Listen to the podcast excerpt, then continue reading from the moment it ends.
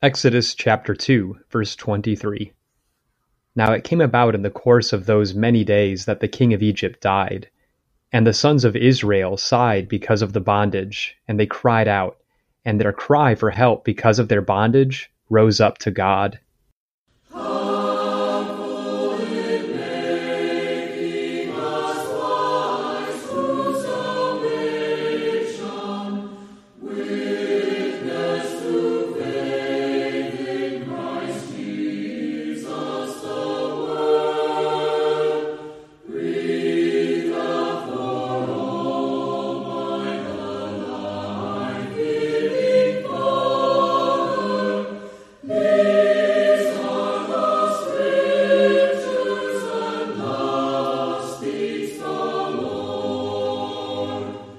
Welcome to Walking Through the Book. I'm Stephen McCrary. And I'm Bryant Bales. And today we'd like to talk with you concerning the Bible. Especially, we want to look at Exodus chapters 1 and chapter 2. Walking Through the Book is all about these three things. We want to encourage Bible reading, we want to demonstrate proper and responsible study of the Bible, and we want to emphasize what the text says no more and no less. We're so thankful for you taking the time to listen to the podcast today, and we hope that our time together is spent well and it's profitable for you, as useful for you as it has been for us. And uh, Bryant, it took a lot of my willpower to not say we're going to be looking at Genesis chapters one and two uh, right. uh, that time because I'm totally used to going through the book of Genesis. Oh, definitely, yeah. It's been it's been a while. What did we spend like a full year on Genesis? It was more than that, wasn't it? Yes, it it felt like when you're um, you know when you have a Bible class in a congregation that just sort of seems to drag on forever. And, That's funny. no, I, I, I was, uh, you know, I think looking at it in that way, at least for our purposes, I think was useful. Um, mm-hmm. and, and, you know, part of that too is that uh, we had a number of weeks where we we just weren't able to get together. And, mm-hmm. and again, just yeah. to, to help for the sake of our listeners, um, the the life of an evangelist, not to paint it in uh, too busy a lot per se, but you know, sometimes you have things in your life that just come up. And, uh, and especially if you're trying to be a minister and evangelist at a local congregation, you need to make the time. And we've always had a precedent. Uh, Bryant and I agreed before we started this program that we would never let this work overtake our local work with the congregation mm-hmm. that we mm-hmm. seek to, to help and, and work with. So, uh, so I think we've upheld that uh, to some degree. Uh, how successful we are is another thing, but um, but as we go forward in Exodus, I think uh, one of the things that we want to keep in mind is that you know this is the story of God's people, and we see in the book of Exodus they're coming together as a people in the way that God intends for them to be. Uh, wouldn't you say, Bryant? Uh, I'm sorry, I was looking something up. What, what was same your question? Old, same old Bryant. yeah we're we're not in Genesis anymore, but it's the same. No, uh, no that's okay. Uh, no, I was just saying that that you know you have the continuing story of God's people in the Book of Exodus, and they become a nation. Um, you know, they they go to Exodus. Uh, excuse me, they go to Egypt. Um, you know, just about seventy people in all, and we'll mm-hmm. talk more about that as time goes on. But this is where they actually become uh, a full fledged nation. Right. Say. Yeah. I think there's some key verses in Exodus, and one of them I think is Exodus 29, actually. Uh, Exodus 29, 45, and 46, um, where he says, uh, I will dwell among the sons of Israel and will be their God. They shall know that I am the Lord their God who brought them out of the land of Egypt, that I might dwell among them. I am the Lord their God. So that I think that's like one of the main points of the entire book is everything God is doing is to dwell among the nation of people, you know, and he, he makes them a very certain kind of nation. Exodus chapter 19, he refers to making them, he refers to it as making them a holy nation because of that fact. He wants to have fellowship with these people. That's Exodus uh, 19, verse 6. Um, so I, I think that's just a really important thing is it's not just that you know God is fulfilling promises and just you know taking them out of Egypt, but there's there's such a purpose behind all of this that God has in His own mind. Yes, and uh, you know related to that, you can see in chapter six where uh, it says in verse 2 God spoke to Moses and said to him, I am the Lord. I appeared to Abraham, to Isaac, and to Jacob as God Almighty. But by mm. my name, Lord, I was not known to them. Mm. I've also established my covenant with them to give them the land of Canaan, the land of their pilgrimage, in which they were strangers. And he goes on from there. But you know, just as a, as a form of transition from the book of Genesis to Exodus, it helps us to know that there is a shift in the relationship here where uh, we had these personal relationships with God's patriarchs, with these men in the book of Genesis. And now it really is a more generalized. At the, I say generalized, and that, that's probably not the best term to use, but uh, this is something where God is extending that relationship to to a nation, right? And uh, and and because of that, I think there there's a hint there toward the authority of God. And that's where you see so many times, I am the Lord, I am the Lord God, uh, things such as that. So, so Abraham, Isaac, and Jacob recognized him as God Almighty. And I think they did recognize his authority to some degree, but I don't think that was really as central to the relationship as it will be now with the nation of Israel, if that makes sense. Right. Mm-hmm. So, well, uh, Bryant, um, why don't you go over sort of the flow of the program, what we're going to be doing, just for the sake of any listeners that might be new to the podcast, and uh, absolutely, uh, you know, go over kind of who you are and where you where you come from as well. so I'm Bryant Bales, and I hail from uh, originally Minnesota, is where I was born. Um, now I'm uh, I'm preaching in Savannah, Georgia, uh, with a group of brethren who meet on the western side of downtown Savannah, a town called Garden City, which is one of the uh, one of the connecting little towns to the greater Savannah metropolitan area. Um, if you're ever in the area, uh, we meet at 4506 Augusta Road. Pretty easy to find. It's, it's find. It's on the side of a major um, major road that uh, is pretty well pretty well traveled. Um, our website is gardencitycoc.org, and we have a Facebook page as well if you'd like to look us up on Facebook. Um, and you can contact me at my personal email if you'd like to, cartoonguy5 at hotmail.com. Kind of a silly email, but uh, I'm kind of a silly person, so it just kind of works. Um, anyway, so uh, the flow of the program, we uh, been trying to keep a, a consistent um, way of looking at the text to keep it really simple and easy to follow.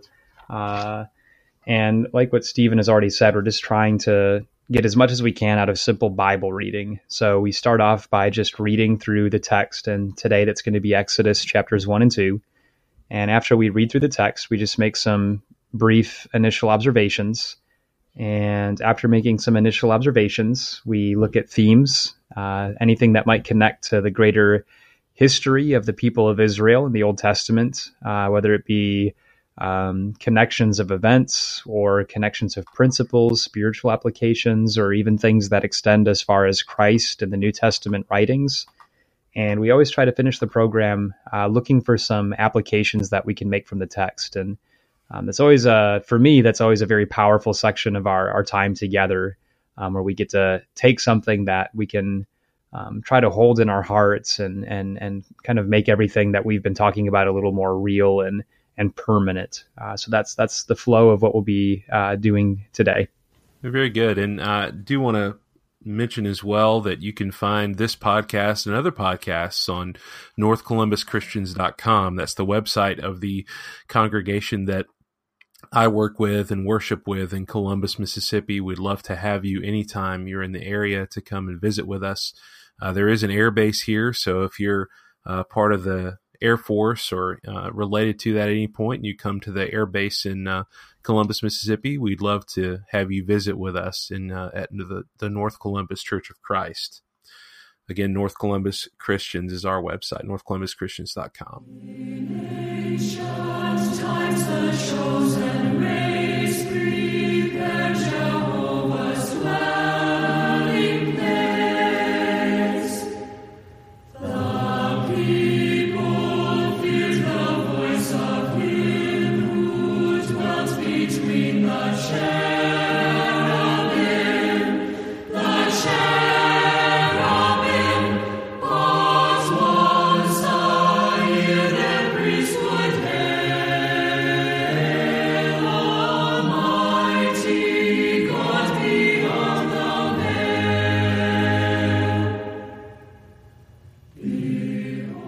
Exodus chapter 1. Now these are the names of the children of Israel who came to Egypt. Each man and his household came with Jacob Reuben, Simeon, Levi, and Judah, Issachar, Zebulun, and Benjamin, Dan, Naphtali, Gad, and Asher. All those who were descendants of Jacob were seventy persons, for Joseph was in Egypt already. And Joseph died, all his brothers, and all that generation. But the children of Israel were fruitful, and increased abundantly, multiplied, and grew exceedingly mighty, and the land was filled with them. Now there arose a new king over Egypt, who did not know Joseph. And he said to his people, Look, the people of the children of Israel are more and mightier than we. Come, let us deal shrewdly with them, lest they multiply, and it happen in the event of war that they also join our enemies and fight against us, and so go up out of the land. Therefore they set taskmasters over them to afflict them with their burdens. And they built for Pharaoh supply cities, Pithom and Ramses. But the more they afflicted them, the more they multiplied and grew. And they were in dread of the children of Israel. So the Egyptians made the children of Israel serve with rigor.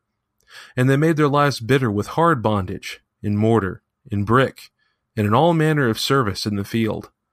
All their service in which they made them serve was with rigor. Then the king of Egypt spoke to the Hebrew midwives, of whom the name of one was Shiphrah, and the name of the other Puah. And he said, When you do the duties of a midwife for the Hebrew women, and see them on the birth stools, if it is a son, then you shall kill him. But if it is a daughter, then she shall live. But the midwives feared God, and did not do as the king of Egypt commanded them, but saved the male children alive.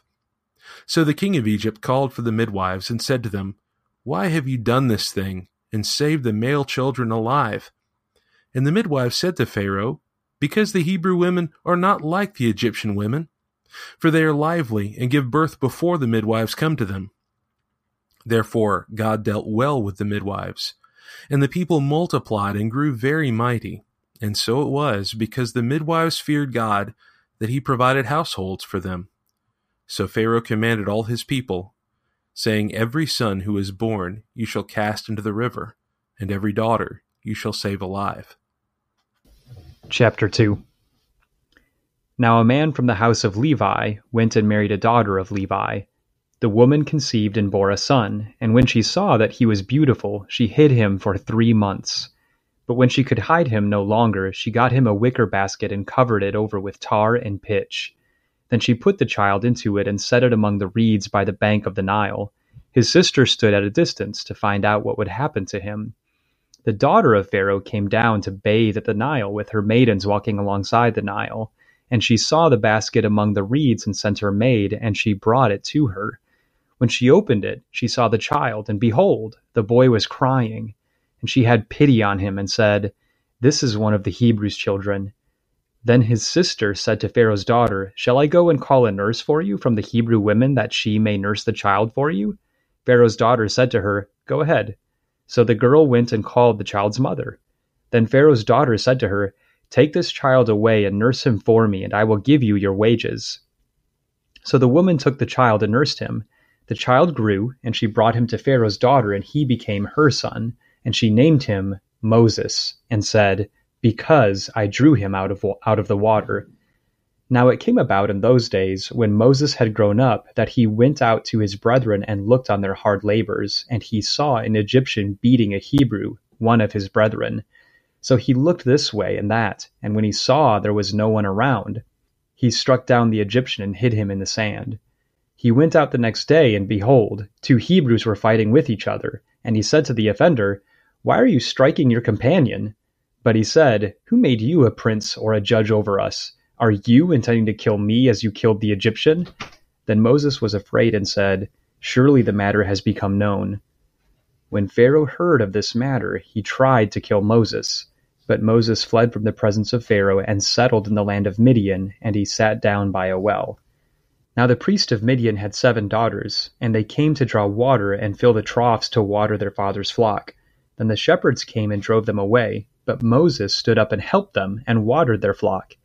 When they came to Reuel their father, he said, Why have you come back so soon today? So they said, An Egyptian delivered us from the hand of the shepherds, and what is more, he even drew the water for us and watered the flock. He said to his daughters, Where is he then? Why is it that you have left the man behind? Invite him to have something to eat. Moses was willing to dwell with the man, and he gave his daughter Zipporah to Moses. Then she gave birth to a son, and he named him Gershom, for he said, I have been a sojourner in a foreign land. Now it came about in the course of those many days that the king of Egypt died, and the sons of Israel sighed because of the bondage, and they cried out, and their cry for help because of their bondage rose up to God. So God heard their groaning, and God remembered his covenant with Abraham, Isaac, and Jacob. God saw the sons of Israel, and God took notice of them.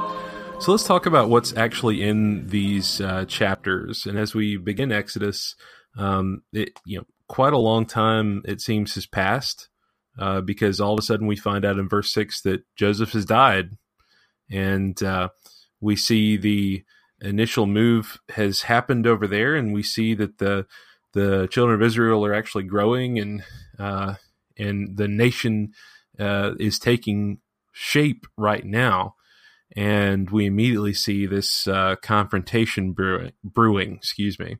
So, what what were some things that kind of jumped out at you in that reading, Bryant? I think one thing that makes God's word so amazing is the ability God gives us to like read things as if it's the first time, just because the way God has done things is so incredible.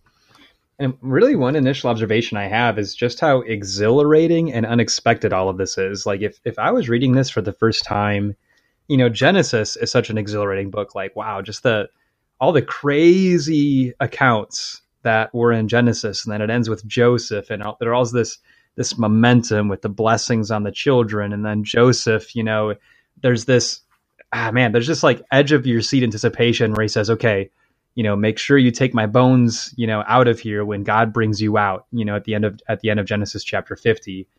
And then in Exodus chapter 1, you know, the the Pharaoh forgets about Joseph and and it's like I I know because of the promises in Genesis that they're supposed to come out of the nation, but how crazy and unexpected is it that this is how it happens is through the Egyptians like dominating themselves over the Hebrews and trying to kill their sons and you know, the more they afflict them, the more prosperous they become. And I don't know, all, all of this to me is just, it's so incredible how all of this happens. You know, it's, it's, it's it's just so amazing that it's it's better than you know the stories that people try to write you know through fiction uh, just the way it all happens. It's just it's so amazing.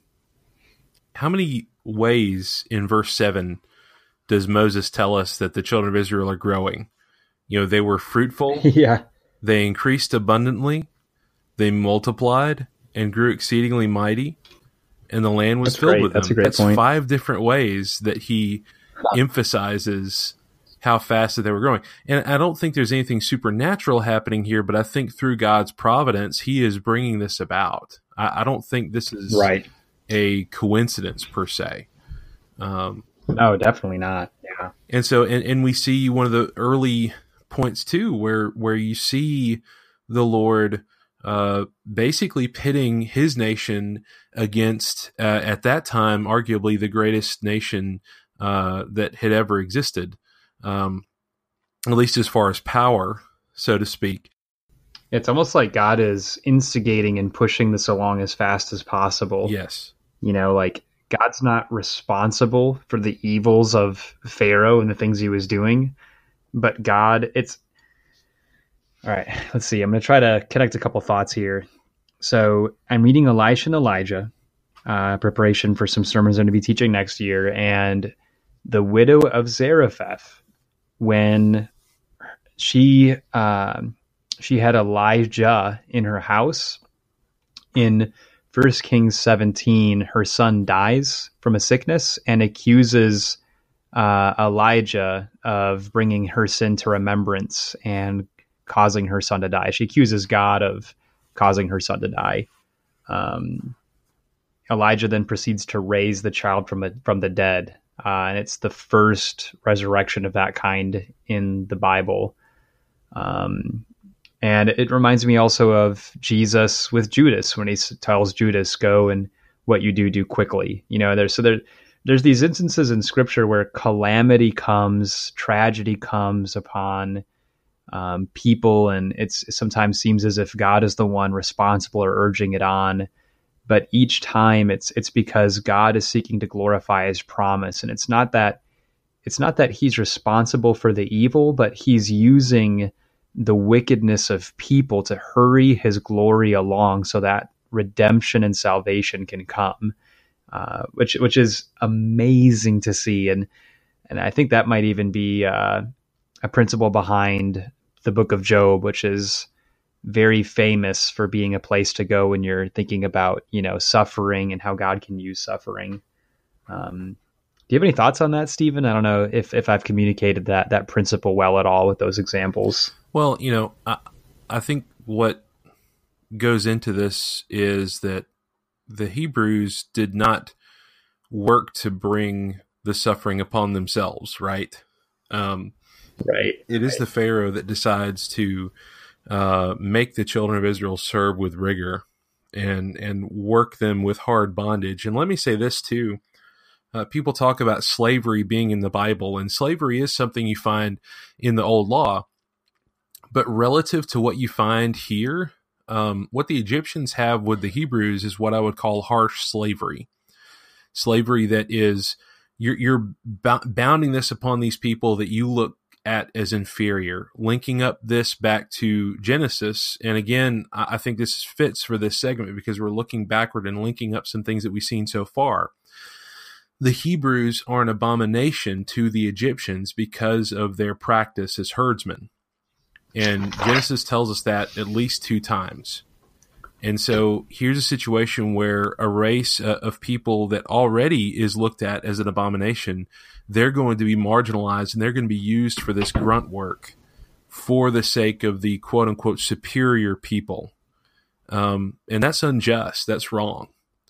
And God, you know, as we're, as we see, and this kind of, you know, is so important to recognize at the end of chapter two, where we see, you know, God looked upon the children of Israel and God acknowledged them. God God appreciates what they're going through, and uh, and, and in the in the scope of this, I think there is a sense where through that suffering that that that they learned uh, some things that they needed to learn. Um, and I don't think that was intentional. Uh, I think that was intentional in terms of God, but it wasn't intentional in the term Pharaoh and it wasn't intentional in the term of the Hebrews themselves. What what do you think about the um, the Hebrew midwives? Because number one, they're rebelling against the the authority. They're rebelling against the king, and furthermore, they lie to the king, and God blesses them for this. Right. You know, every part of our uh, mindset as a Christian is screaming out, "Well, this this doesn't make sense. This is wrong. What they're doing." But then there's something to be said about the situation, right? I think I think part of what needs to be said here is that that these Hebrew women were willing to rebel against their own uh, government or their own king for the sake of what's right, and I think that's really what it comes down to. Uh, what what would you have to say about that, Bryant? Well, I, I talked to um, a brother about this recently who um, preaches in Atlanta you know, there's a lot of things like we've talked about already in Genesis where you see God extending mercy when you know that there's been sin. And there's really two ways of looking at that. You can either think, oh, well, I guess there might be some circumstances where God must approve of something like this.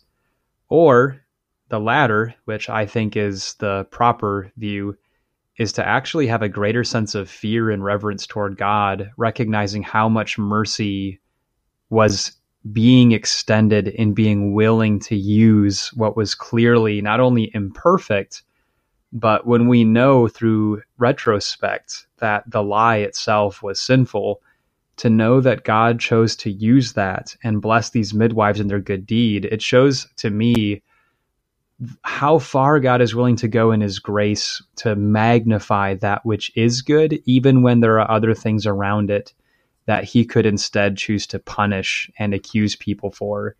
Uh, and again, I think that the purpose of that is actually to cause us to have a greater sense of fear and respect uh, toward God, not a more lackadaisical view to think, well, there must be circumstances where lying might actually be okay. I, I really don't think that's the lesson, and I would I would strongly disagree with with uh, that that that kind of application. You know, I think it, it's simply it's simply meant to I think um, heighten the glory of of God's mercy rather than um, cause us to view His judgments more lightly.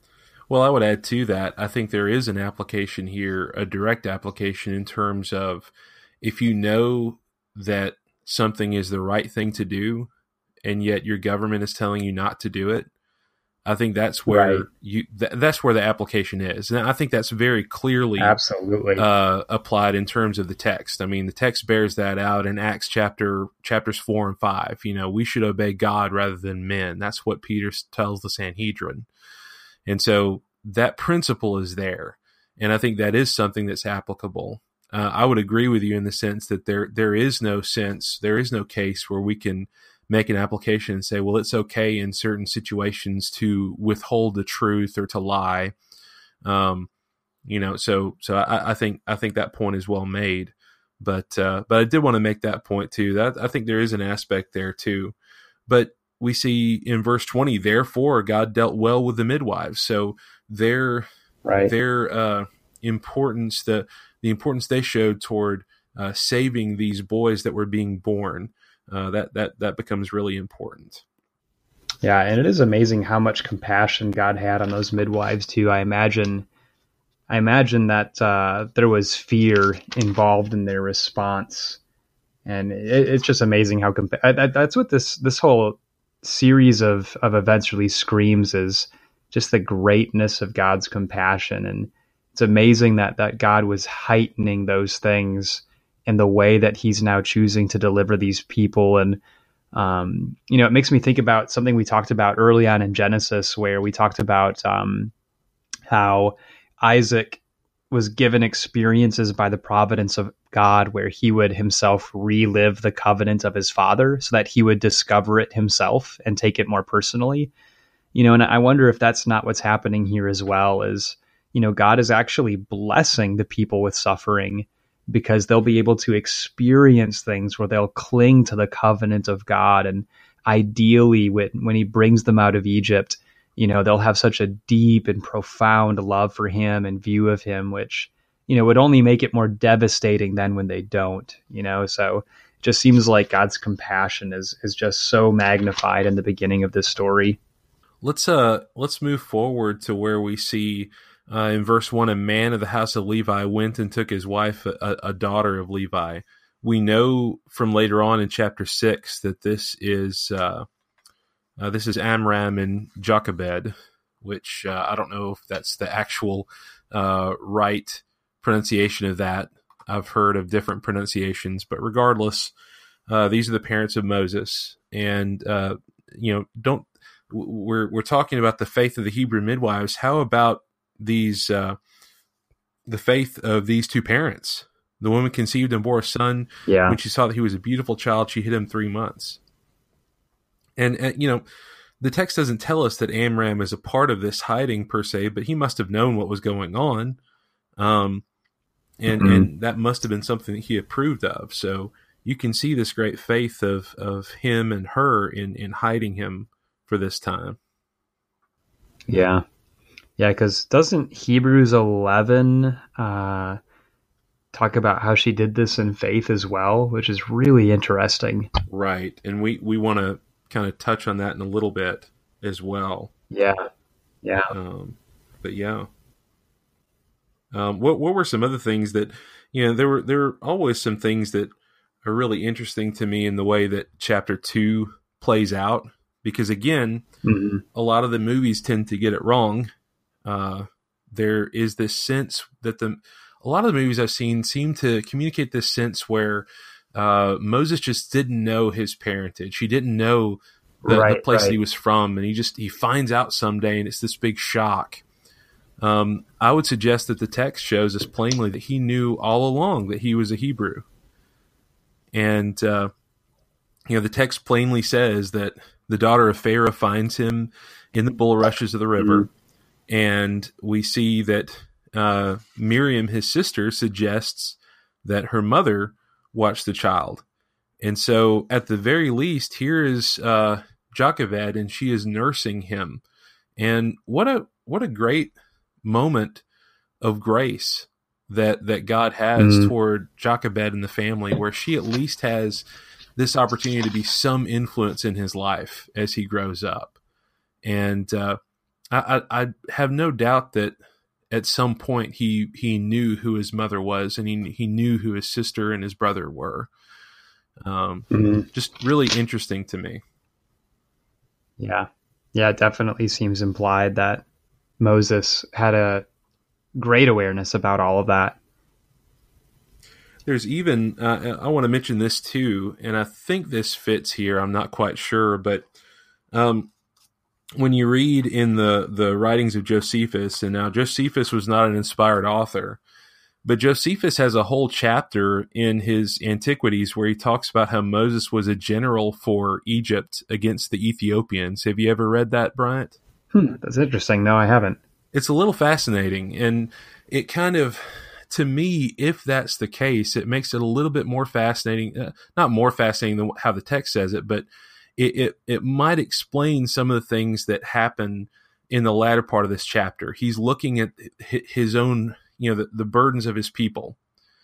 And um, regardless of whether that general part is true or not, whether, you know, whether what Josephus wrote is true or not, what seems to be happening to me, and I, would like your thoughts here, Bryant, it seems to me that Moses is trying to uh, just jump out there and save his people immediately and maybe even sort of on his own. Is that what you get out of the text? Or am I reading too far into it?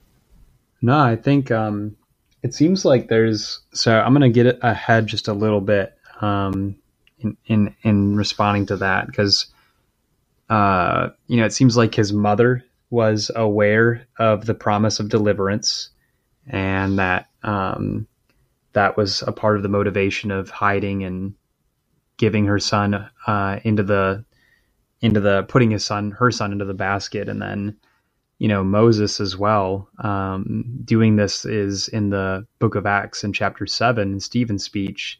Um, stephen accredits this to that motive that you just mentioned. So i think that's that's definitely a, a, a likely a likely thing if not definitely the the motive that it seems he had he he tries to even you know work out something between two Hebrews, and they're saying, "Hey, who who made you a prince and judge over us?"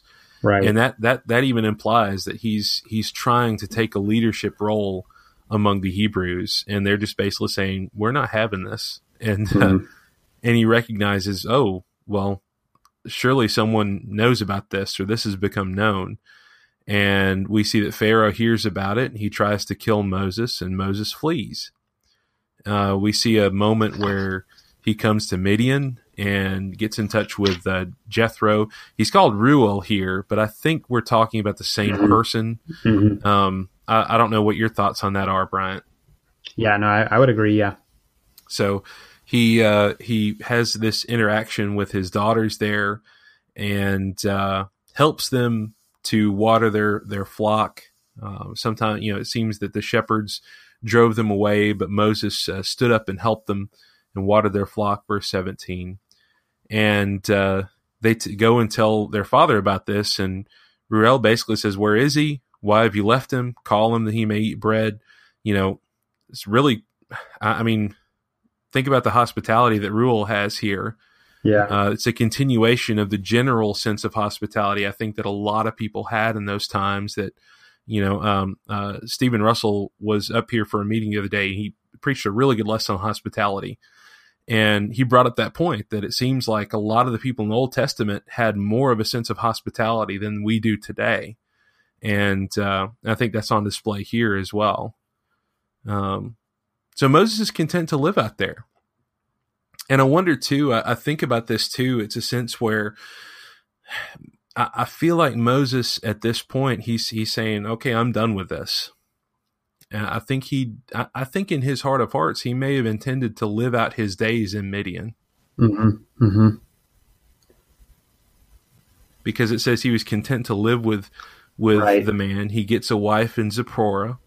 Right, and, right, right, uh, right. And he has a son. I've been a stranger in a strange land. Verse 22. And so eventually in verse 23, we see the king of Egypt died, which again is another thing where most of the movies out there will portray it as if it's the same Pharaoh that he comes back to as the as when he left, but that's definitely not the case. And uh, we see the suffering of Israel being being you know broadcast up to God. And I want to say here too, I don't think it's a sense where God finally started to hear them. I think it's a sense where uh, he he he decides to put things in motion fairly soon in terms of in terms of Moses, and we'll we'll talk more about that in a little bit.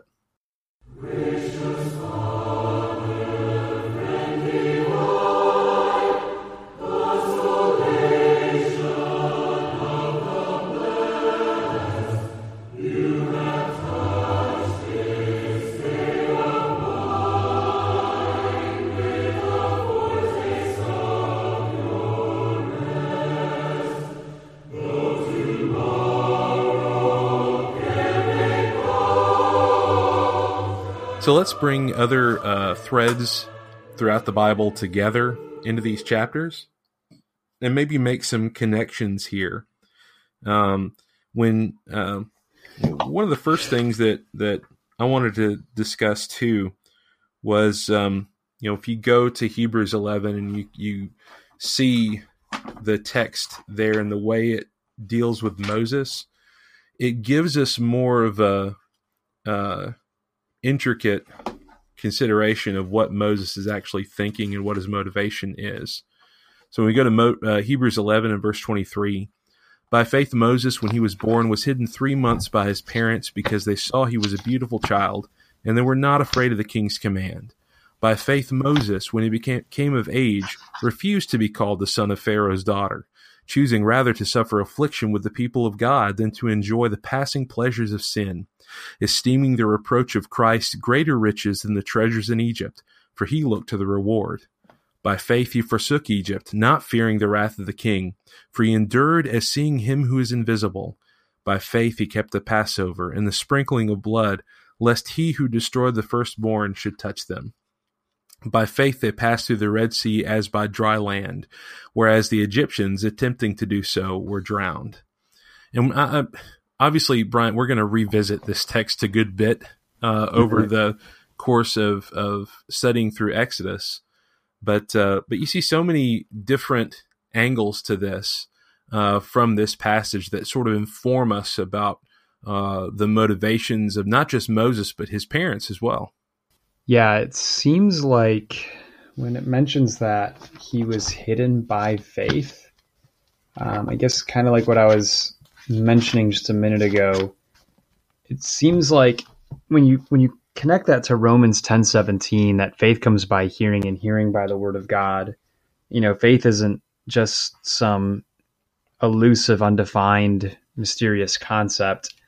You know, you can have faith when you understand what God has said on a matter and you know, it seems like with at least within a remnant of people who really loved God that God by by his grace had preserved the verbal testimony of his promise, you know, down down the years so that people knew, I think, quite well. Obviously, even Moses being raised an Egyptian, people knew really well that they were bound for deliverance. And uh, and and it seems like Moses's mother, uh, Jochebed, um, it seems like that was actually her motivation. Is when she saw her child was beautiful. Um, I've heard a brother relate that that idea of seeing he was beautiful, not just that you know the child was pretty to look at, but you know, here is a child who can deliver us. Maybe he's the one.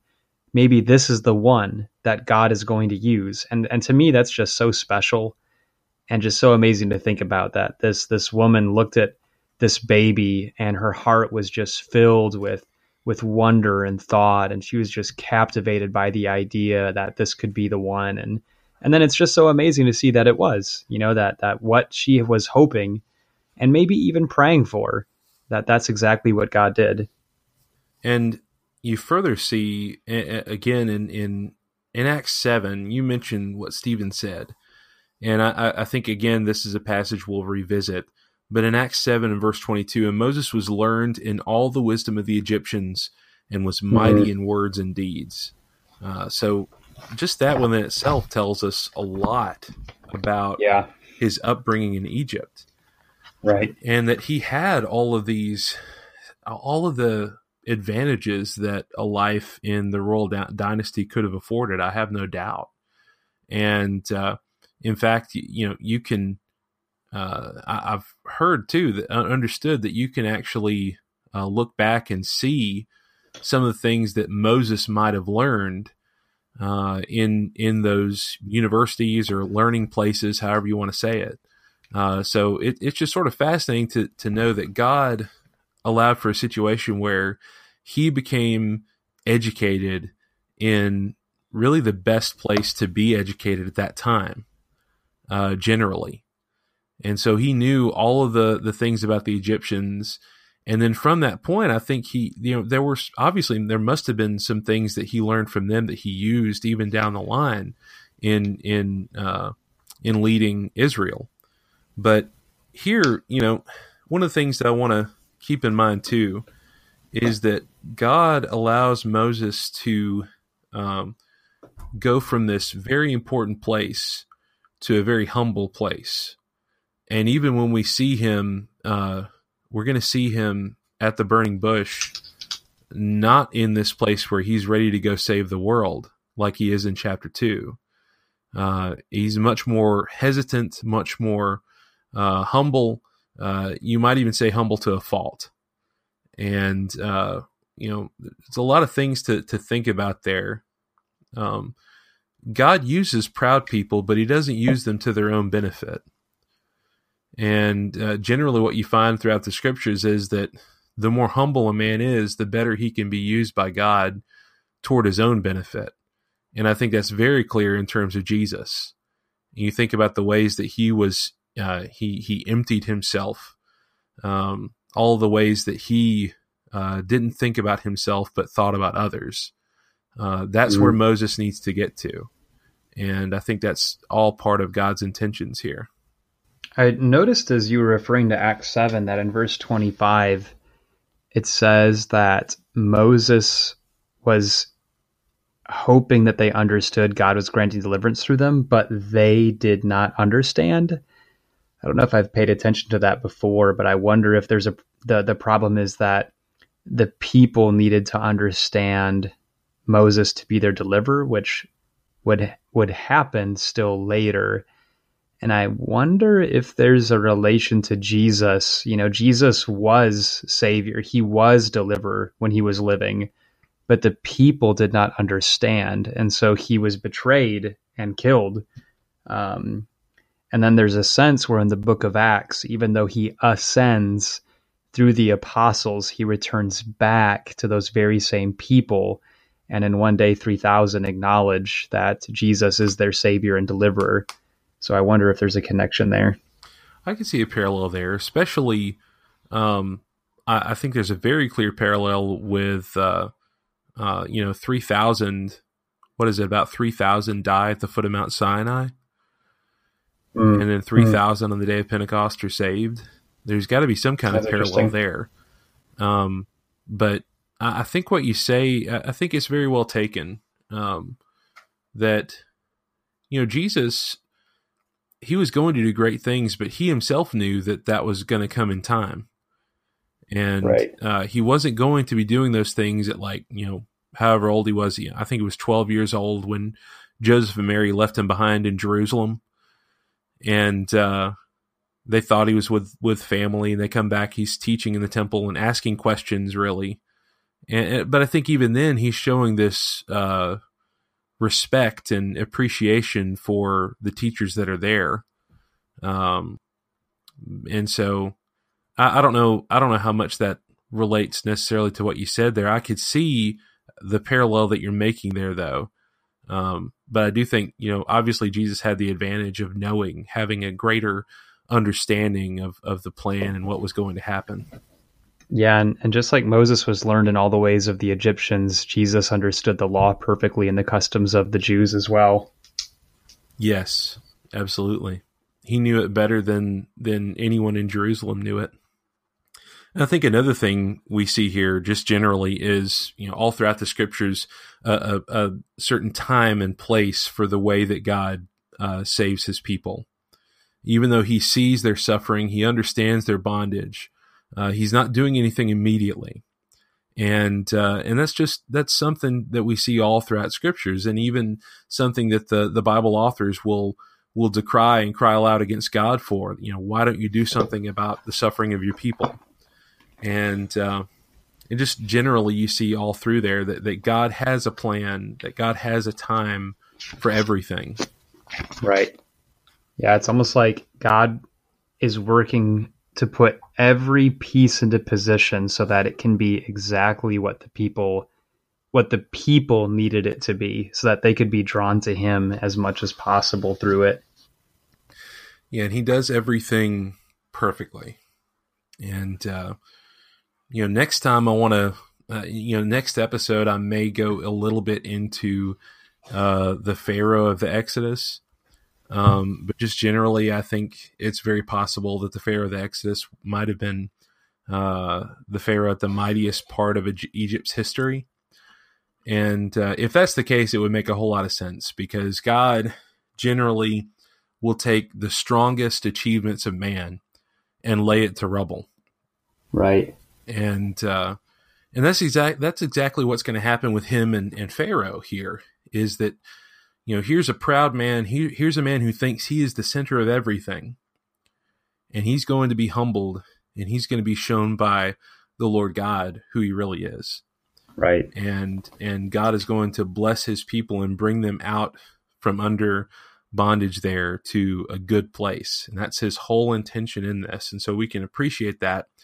And again, there's a general sense of that in all the scripture that God always intends good for his people mm. and that he wants everyone really to be a part of his people. Right. And uh, so there's there's more that we could say there, but well, one is chapter one, verse twelve. The more they afflicted them, the more they multiplied. That just reminds me of Acts chapter 8 when the persecution broke out against the saints in Jerusalem. And yet that great persecution, which you would think would start undermining the growth of the church, was actually the key to its global expansion. And you see that thread progressing through the book of Acts. You know, as the Christians are persecuted, they just preach more and more and they go to more places. Uh, Second Corinthians chapter 4, uh, Paul talks about in verse 17 how light afflictions are working for us to produce an eternal weight of glory uh, you think about Jesus, the more he was afflicted, the more the riches of the glory of God's mercies became known and were made available. So it just seems like that's that's really a theme of God's character. The more the more that God's people are afflicted, the more they multiply, the more the message spreads, the more the glory of God's love is seen. And I just think I think that's really amazing.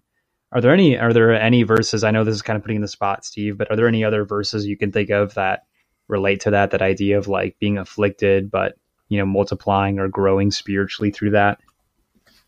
Well it makes me think of uh, what paul says i think in second corinthians. Yeah um, so first corinthians 4 and verse 7 but we have this treasure in earthen vessels that the excellence of the power may be of god and not of us. We are hard pressed right. on every side yet not crushed we are perplexed, but not in despair, persecuted, but not forsaken, struck down, but not destroyed, always carrying about in the body the dying of the Lord Jesus, that the life of Jesus also may be manifested in our body. For we who live are always delivered to death for Jesus' sake, that the life of Jesus also may be manifested in our mortal flesh. So then death is working in us, but life in you. And so that, that same general principle, I think, applies that the more God's faithful people are beaten down, the more they can actually have true victory uh, yeah. in Him. And, and that yeah, victory amen. doesn't always look that way right. in terms of the world. Right, right. Yep, absolutely. It's it's just the way faith turns things in the opposite. And on that note, um, one other, I guess, unusual theme. Hopefully, this will make sense. But John seventeen three uh, says, "You know, this is eternal life that they may know you, the only true God, and Jesus Christ, whom you sent." When Jesus came, he was the suffering servant, and he came to represent and to show the glory of the Father. I think as the servitude got worse and worse and worse and worse, the glory is the people could begin to know and understand God because God Himself, even in just creating the world, is under the harshest kind of servitude. You know, He's the one who serves us and He serves sinners. He gives sinners the ability to uh, reject him, the ability to have jobs and affluence and joy, all while himself being rejected and abused and spurned. And I mean, how much God suffers because of sin is just absolutely unthinkable. And yet he serves every single living thing still. And, and God's looking for relief through through Christians, through people who humble themselves and acknowledge him. And in any way, I think in verse 24 and 25 it, it, just it seems like at times when god really notices are times when the the heart of the person calling out to him he recognizes something about their heart because it's so connected to his own heart so i think we're not just learning about the deliverance of this people but at the same time god is teaching us about him which I think is worth noting and very amazing.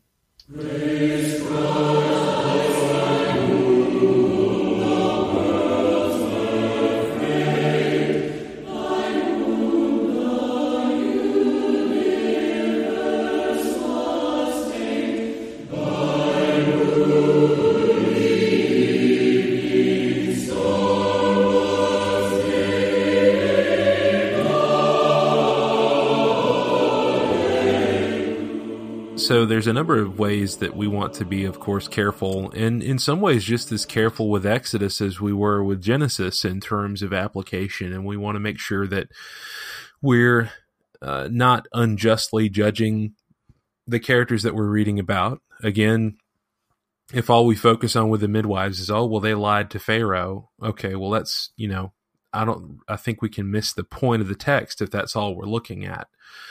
And so, uh, what what what were some things, Bryant, that uh, really seemed to be uh, important to you in terms of application of these two chapters? I think one of the things is right off the tail of what we were just talking about before the transition is how much we can trust God when things just look really bad. And I know that's so easy to say, but it's just so important to just stress that truth and and and digest it as much as possible. They were suffering so much, things looked so bad, but God had every piece in play to deliver them and to glorify himself through them in this suffering. So I think one of the applications is just in prayer and in suffering, having the assurance to know that God's love is with us and that just because our perspective is limited, we can at least anchor ourselves in knowing that God is faithful. And in verse 24, if if we're his saints and children, he's made a covenant with us that he will not fail to keep. And so I just think this this beginning of Exodus has such reassurance, uh, especially when when we're suffering and going through difficulties that it just it feels like we're down and defeated. Yeah, very much so. I mean, we can all uh, feel like we're in Egypt, right? To some degree, that we right. are enslaved yeah. to something yep. or someone sometimes. And, and that was something that Brother Patty Kindlewall mentioned in the, the previous episode that we all have our own Egypt that we need to uh, e- exit from. We all have our own Exodus uh, that right. we need to go right. undergo, and we can undergo that with God's mighty power, and that's exactly what God is going to show His people. And you know, another thing that's related to that, I think Moses, once he realized, once he hit a point where he thought he, he realized, hey, there's really going to be resistance to this. Uh, he ran away, and he figured he was going to be done with this. But the truth is that uh, you know God has work for us all to do. Mm-hmm. And the more we try to run away from that, we can have a life away from God, can't we? We can mm-hmm. we can meet someone, we can have a relationship, we can even have children. But if I'm not doing what God intends for me to do, all of that is really going to be pointless. I think if Moses had just totally refused God I mean, I, don't even want to think of what might have happened to him. Um, and and we we can reject God just as much today, and think that everything's okay when when really it's not. Uh, I think that's just an important warning that the scriptures have for us there. Mm. Yeah, you know, kind of reaching back to um, not allowing uh, my heritage to dictate mm-hmm. the way that I go. Um, how mm-hmm. easy would it have point. been for Moses yeah. just to keep his mouth shut and right, just kind right, of stay right. there in Egypt and do his thing. Yeah, that's a really good point. Really, really good point. Yep. Yeah, it really seems like that point right there. It just it seems like there's so much evidence here that it's always more of a blessing to work with God's promises even when it looks like on the surface and in the immediate circumstance that it's the more dangerous thing.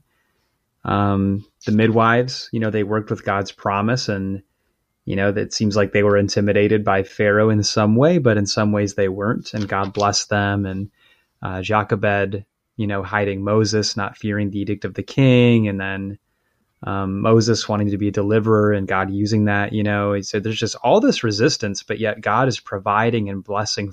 Uh, he's providing for and blessing those who are working with His promises and faith.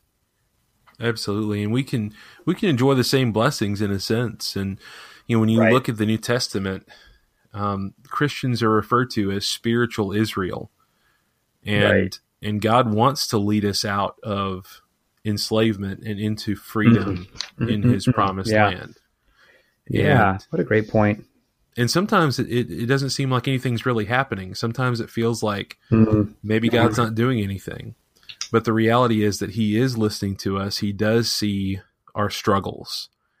And if we trust in Him and if we trust in His deliverer, which, you know, we got to keep in mind too, and we haven't said this yet, I don't know why, but we'll, we'll probably say it more but Moses is a Christ type within the Old Testament because yeah, he is the one that is instrumental in delivering the Israelites from their enslavement. And so that's that's one thing we can appreciate is that Jesus is our deliverer. And for us to get out of this, we have to trust him. And we have to understand that he is indeed sent from the Father and that right. he is indeed the the deliverer that we should trust in and, and know and to have a relationship with. Yeah, and, and I think last thing I'll say on application related to that is it's okay to be distressed and worn out by the difficulties of the world. What's really dangerous is when I'm no longer impacted at all by the evils of the world and the sins of those around me and even temptations in myself, you know. Uh, obviously, in 23 through 25, like them crying out to God and being distressed, that was an important acknowledgement of the reality that progressed things forward. And and so, you know, I just encourage you if if you're listening and are going through some sort of difficulty, you know, because of the world or just because of uh, our our our weak condition in the flesh, you know, it's it's okay. And and God wants actually to encourage us to face the reality of our need to be distressed by the world but to find refuge and encouragement and hope in seeking him in that because he is going to save and he is going to bring relief. If not if not in our lifetime in in the judgment we'll find such relief that every tear will be wiped away and and I think that's such an encouraging hope that sustains us and anchors us even when just like what you read Stephen in Second Corinthians 4 we may be you know, crushed on every side and perplexed, you know, but yet Paul says, you know, but we're not, you know, we're not uh, unstable now. It's we're still rejoicing and still grounded in the Lord. It's a contrast between what the world sees and the spiritual reality that's truly going on. Um, yeah. Pharaoh is never going to fully understand what is truly occurring here. As we right. go through the Exodus and we see what occurs in Egypt, he's not going to get it. And I'm afraid he's never really going to get it. I think he's going to come close to getting it, but he really isn't going to get it. And it's up to us to understand the mind of God that he has revealed in his word and to appreciate that he's preserved these things for us to learn and we can learn them. And it just takes a trust in him to know that even though this looks bad, if I trust in the Lord, He'll get me through this, and He'll help me, right? And He'll He'll be there for me. And and part of that too is you think about when we cry out to God. And here's something too, Bryant, that that uh, it's easy. And I think I think this is a valid point. When we make the point that says, you know, if you're only crying out to God when you're having troubles, then that's not valid, right? If the only time I'm talking to God is when I'm having it rough, why why are not why am I not talking to God when things are going well. And we make that point. I think that's a valid point to make, but let's also appreciate that I think God is pleased when we're having troubles and we reach out to him. Now, I'm not saying he's Absolutely. pleased because we we we're having the troubles, but right. but but when we're calling out to him, when we're crying out for his help, I mean, you think about I, I think about what that does to me as as a as a dad when I hear my son crying, I can pick that out even in a crowded room. And I know that he needs help or something's wrong or something needs to be sorted out. And maybe he's done something wrong, maybe not. But the whole point is that there is that concern that's there. And he, you know, when the scriptures talk about God inclining his ear toward us, that's what he's doing when we're crying out to him. And let's not ever think that when we're in trouble, that we don't need to be bothering God with these things. You know, he, he knows what we're dealing with and he wants us to reach out to him. And so we can right. reach out to him and we can find that comfort that we need, that peace that we need to live in his kingdom. Amen. Thank you so much for listening to Walking Through the Book today. We hope it was useful for you. And uh, next time, Lord willing, we'll be going into Gen- uh, Genesis. I almost said Genesis. Bryant. We're going to be going into Exodus chapter 3. Uh, until that time, uh, oh, and thank you, Bryant, for being with us as well. Absolutely. Yeah. Happy to happy to do it and always very encouraging. Well, if there's nothing else, uh, we'll look forward to studying with you soon. And until then, uh, study well and be lights to God's glory.